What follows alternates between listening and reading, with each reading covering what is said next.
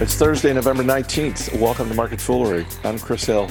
Joining me from a great distance, Mr. Bill Mann. Good to see you, my friend. How are you, Chris?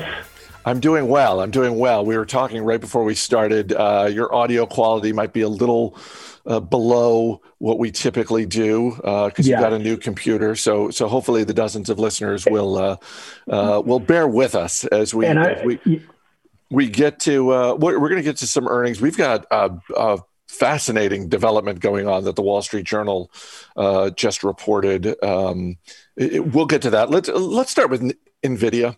Uh, it was another big quarter for Nvidia. Uh, third quarter profits and revenue both higher than expected for the chip maker. Shares down a little bit today, though. Uh, I, am assuming it is around the guidance they gave on their data center division, which, yeah. you know, to be fair, they came out and said, yeah, this number is going down. I, I, I always caution people not to spend too much time worrying about what happens right around earnings with companies. And I think in 2020 we've gotten the exact wrong lesson. Whenever companies beat by just a little bit, their stock goes up 20%. Whenever they lose by a little bit, their stock goes down 20%. That's actually weird that's actually weird. It doesn't usually work that way. You're exactly right that generally speaking, stocks are driven by guidance. So now that they've reported those earnings, those are in the bag. But Nvidia's stock has gone up by $230 billion in market cap this year. 230 billion. So what happened on this day is is is is really nothing. They're crushing it on certain fronts. Their chips are in the uh, the Switch by Nintendo, which sold seven million units last. You know, they're they're absolutely doing great. So the earnings report was fabulous. The stock doing its thing is probably ahead. The stock was ahead of itself, and that's all you need to know. Yeah, it did seem like you look at the gains. I mean, the stock up 150% in the past 12 months you could absolutely see, particularly on Wall Street, some of the, the, maybe some of the traders saying, "Okay, we've made some money. We're going to take a little off the table here." But uh, is Nvidia, in your mind, a more predictable business than it was, say, four years ago. Um, I don't pay as close attention to it as mm-hmm. you do, but my memory of NVIDIA is they it was a little bit more of a roller coaster with the stock uh, a while back. And now uh, given the size given their dominance it seems like they're steadier than they used to be yeah simply because they have gone from being mainly a play on graphics chips to being a much broader company NVIDIA by market cap is now the largest semiconductor company in the US. It surpassed Intel, which which blows my mind. I mean, that is not a bet I would have made that Intel would have been second place to anybody in the US on the semiconductor front. So, yes, it is a much more predictable company by virtue of the various markets that it's in. You know, it's the guts of the you know of the, of of, of the Nintendo system. It's the guts of uh, you know of, of of the Xbox. It is a it is it is now a much more uh, broad company in terms of the markets that that is is gone into. They have done Jensen Huang and his team have done a fabulous job turning this into not just a monster of a company, but uh, but but one that has much more resilience than it had even five years ago.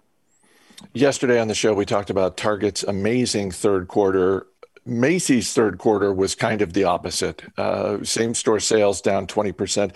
Digital sales were up 27%. But, Bill, that is just not the I mean, in normal times, Macy's increasing their digital sales 27% would be a reason to pop champagne. Yeah. But in this environment, uh, with store closings, uh, with all of the problems, that's just not going to get it done. No, the problem with and so uh, their same store sales were were down more than twenty percent. That is the physical stores, and then so their their online sales were up 27% is that uh, yeah. do, do, do, I have that right? I've got my notes, but I'm trying to scroll through and instead uh, I'm being offered ads. So that's wonderful. Um, what I would say about that is that is that Macy's has lost, right? When you see what's happening at Best Buy, when you see what's happening at all of these, you know, at, at Walmart, Walmart and Best Buy and Target are taking share from Amazon much less from Macy's. Macy's online sales are for people who can't get into a Macy's. They are self cannibalizing, and it's sad. This is a this is a 125 year old company in the you know in in the U.S. It is a mainstay of Main Street in a lot of the largest cities you know in in in this country. The anchor for malls all around the country. They've lost.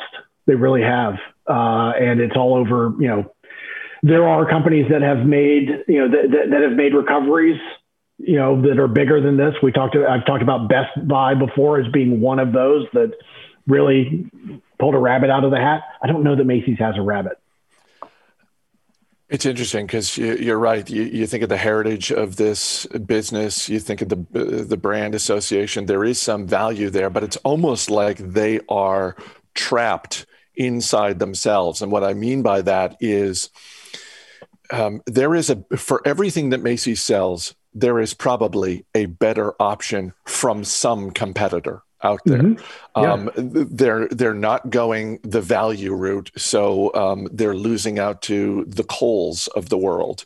Um, and uh, th- this is a business that, sadly, is still optimized for a world in which people go to department stores, and that's not yeah. the world we live in anymore. That's right. And you think about what what what Best Buy did to survive is that they finally said, okay, even if we lose money on certain SKUs, if there is a price online, we will match it. Macy's can't do that you can't do that when most of your business is is is is fashion right it's just not possible to have that same to have that same impact and so what best buy did was like okay we're going to lose money on certain things but people are going to look and they're say okay if i drive to the best best buy that's two miles from me i can get the price that i want and i can have that device now that's not something that's available to, uh, to, to Macy's. And you know, it's interesting. Their revenues were sub four billion dollars this is this is now a company that has a much larger mind share than it actually does a position in our economy anymore. Doesn't make me happy at all to say that, but it is it is definitely true. The Wall Street Journal is reporting that the SEC is currently working on a plan that would require Chinese companies to use auditors overseen by the United States. If yeah. the companies don't comply, then under this proposal, they would be shut out of exchanges in the US that they are currently listed on. And we're talking about companies like Alibaba, Baidu, JD.com, just to name a few. More than a trillion in market cap between the between the listed companies in the U.S. The Chinese so there are there are a lot of moving parts to this. This mm-hmm. is still in bucks, uh, according to the journal's report. At some point, maybe in December, this is going to be available for public comment. Mm-hmm. Um, before we start digging into this a little deeper, what was your gut reaction when you read this story? My gut reaction is that is that, and I don't want to be completely political because you know at the point in time we're still trying to figure out who the next president is going to be we're pretty sure it's not going to be Donald Trump in in say February of 2020. When we'll just leave it at that. We're pretty sure of this. This is something that is not going to be instant. It's going to take more than a year to institute, which means that the next administration will have to choose whether to go to to to fully implement it. So that's that's one thing. The other thing, this has been a long time coming, and it's not. I think it's really important to state that this isn't a battle in between the United States or the um, um, you know or the SEC and these companies. It's a battle between the United States and the Chinese government. The Chinese government limits the amount the access that foreign auditors have to Chinese company books. They can't come in and look at they can't come in and look at the source documents. They can't come in and you know and, and, and do a full audit. It has to be done within China. It's the only country in the world that's like that. And it's bad behavior. It's, it's, it's bad behavior. So on, on the one hand, we are seeing the nuclear option get pulled here in the U.S. and it really matters. But at the same time, this isn't, this isn't just, you know, we're, we're, we're just throwing bombs at China because, because they're there and they're threatening or whatever. This isn't, you know, this, this isn't some, you know, th- that hasn't come out of nowhere the fix will be that China figures out how to open its books in a way that doesn't end up uh, humiliating the uh, Chinese Communist Party. That's what's going to happen. So, your expectation, and I'm assuming the way you are investing, is that you believe this is going to happen, that there mm-hmm. will be a requirement, and Chinese companies, in concert with the Chinese government, will agree to it.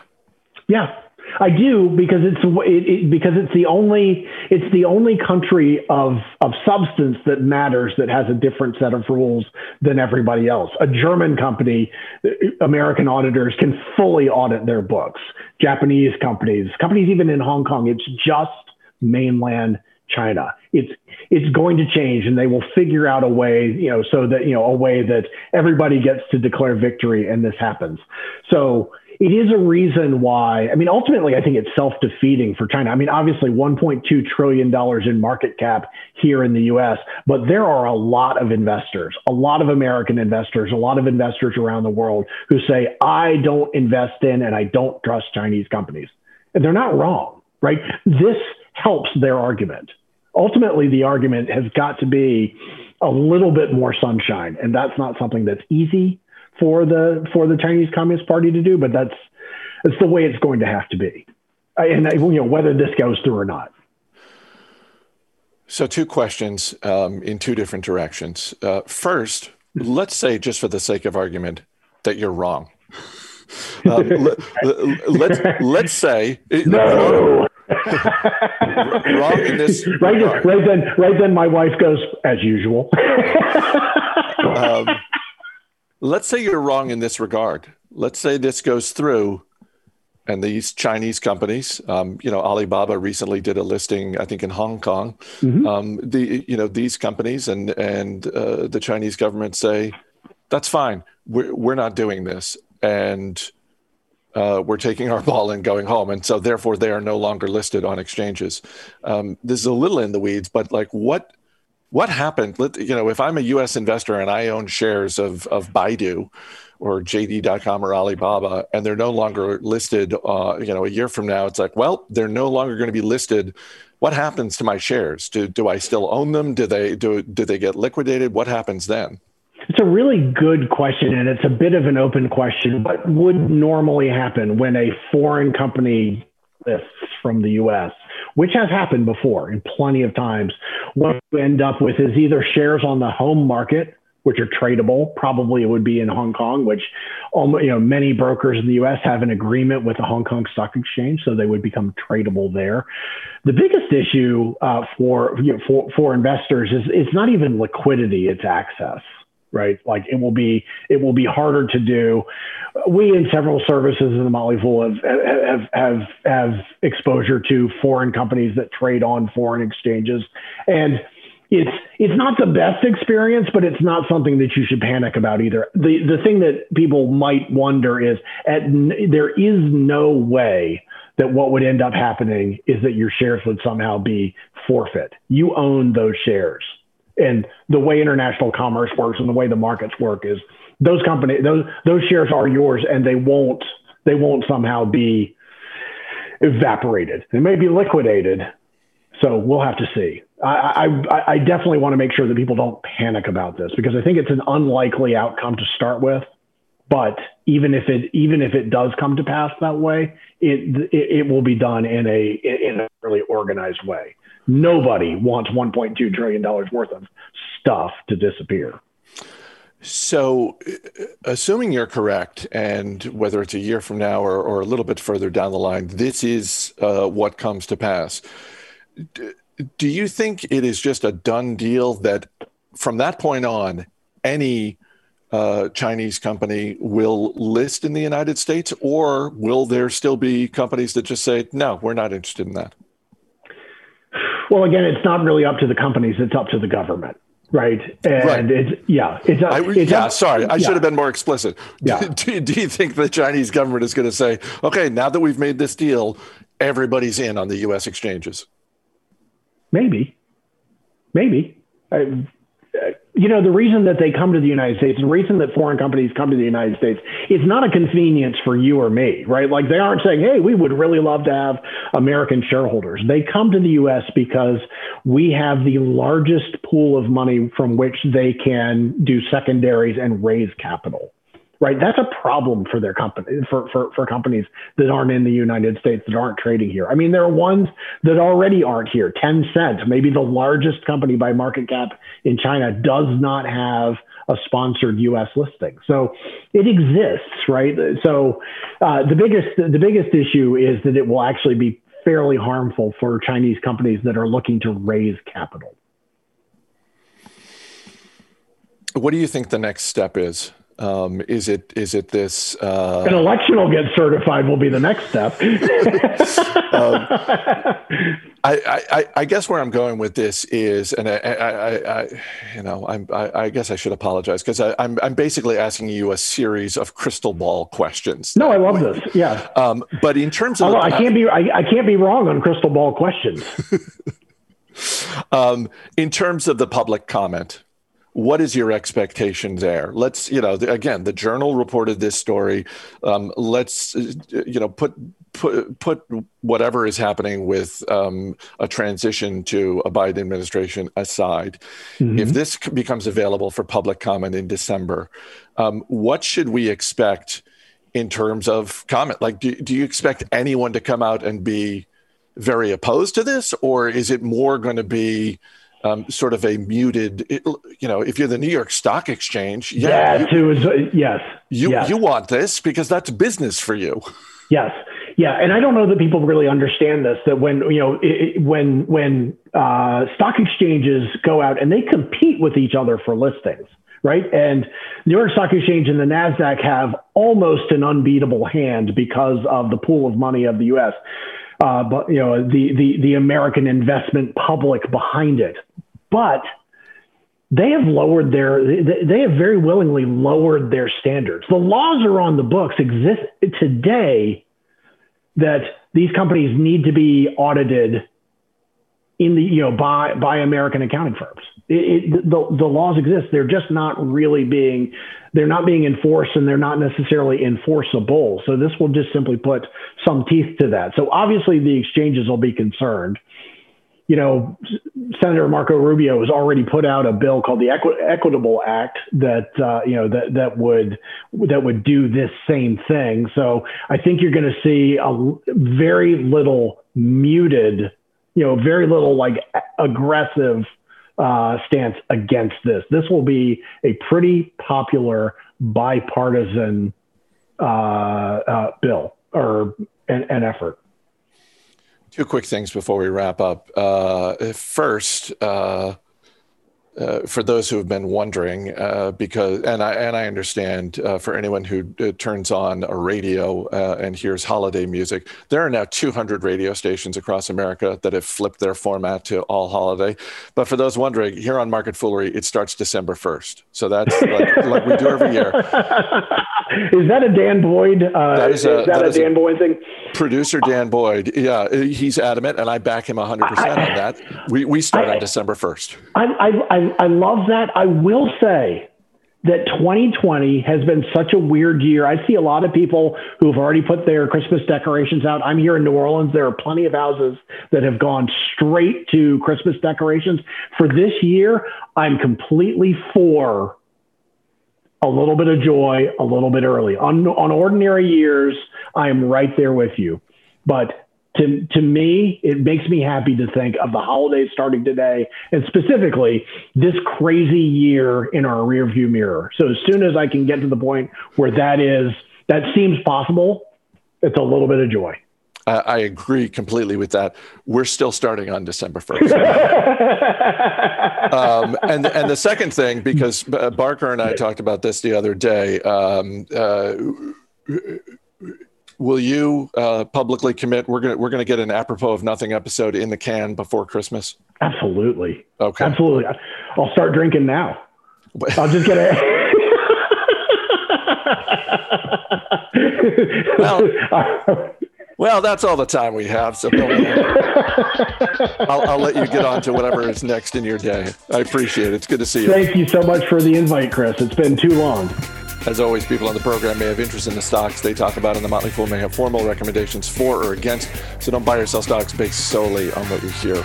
That's going to do it for this edition of Market Foolery. The show is mixed by Dan Boyd. I'm Chris Hill. Thanks for listening. We'll see you on Monday.